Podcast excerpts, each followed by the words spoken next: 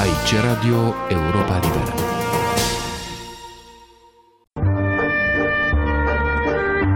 Cultură și politică. O rubrică de Victor Eschenazi Moroșa.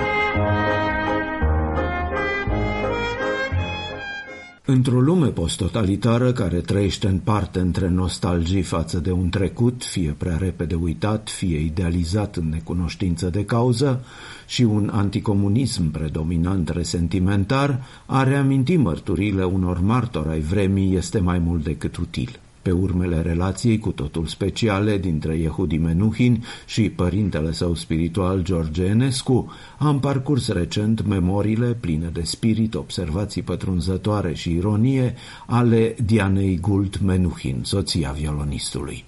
Un capitol special, instructiv și amuzant în același timp, este dedicat unei călătorii de concerte efectuate de Yehudi și sora sa Hepzibach împreună cu Diana Menuhin în Rusia anului 1962, la sfârșitul epocii lui Hrușciov.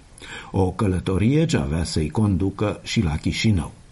În noiembrie 1962, cei trei aterizau la Moscova, întâmpinați de prietenul lor, violonistul și dirijorul Rudolf Barșai și de Galia, ce avea să le fie ghid din partea agenției în turist și implicit om de legătură cu autoritățile sovietice.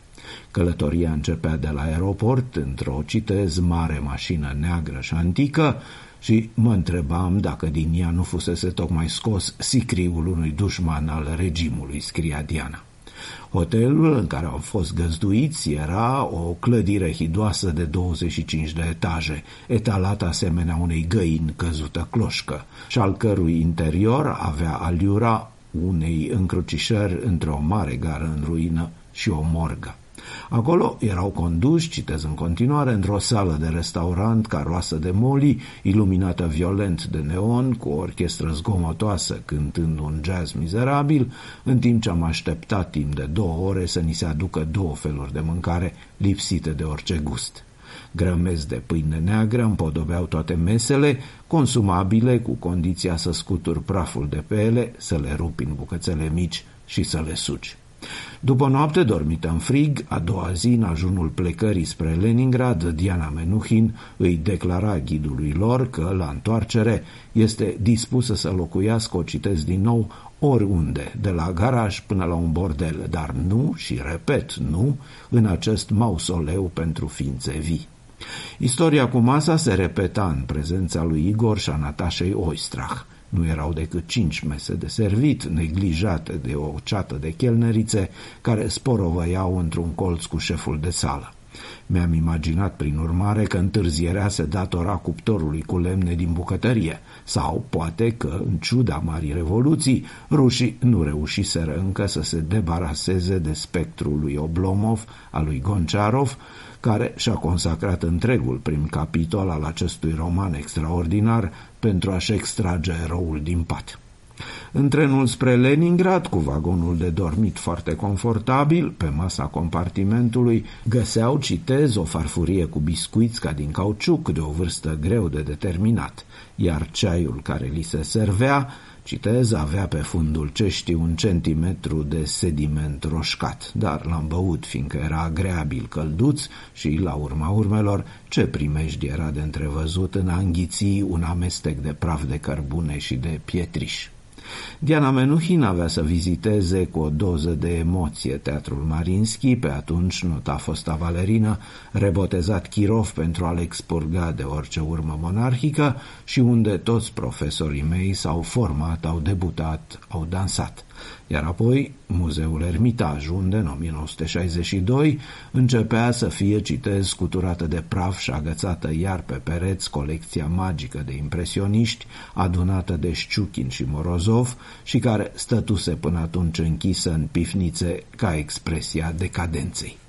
Călătoria continua la Kiev, unde doar plimbările matinale o împiedicau să nu-și dea sfârșitul din cauza deprimării cauzate de hotel, cu ferestrele lui murdare, cu veșnicele mese imposibil de mâncat și cu timpul lor pierdut și întreaga stagnare asemănătoare unei canalizări astupate, care era cea a unei societăți strivită de birocrație și absența oricărei motivări.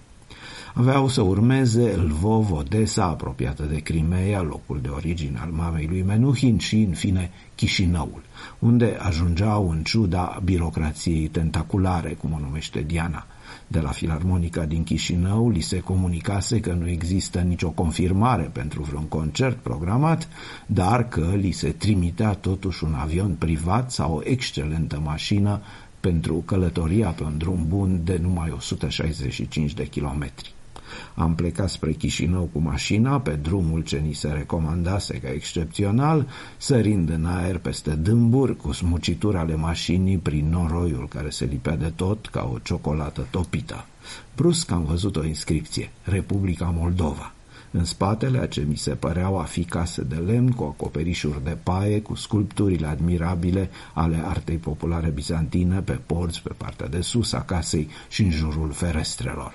Galia, am exclamat, Rasia, în sfârșit. Nu, Diana, este o republică sovietică. Da, bine, dar nu au reușit să o distrugă cu totul încă, nu? Diana Menuhin continua în memoriile ei, publicate în 1984, scriind Adevărul trebuie spus, că această țară fusese română și că România apărea în perdelele de catifea aurită, plină de praf, și în toate femeile îmbrăcate în veșmintele lor cele mai frumoase din mătase și satin se manifesta un adevărat sens al evenimentului pe care nu-l mai întâlnisem în altă parte. Yehudi, modificându-și instinctiv programul, a cântat sonata pentru vioara lui Enescu și am fost aproape sufocați de mulțimea entuziastă. Aici Radio Europa Liberă.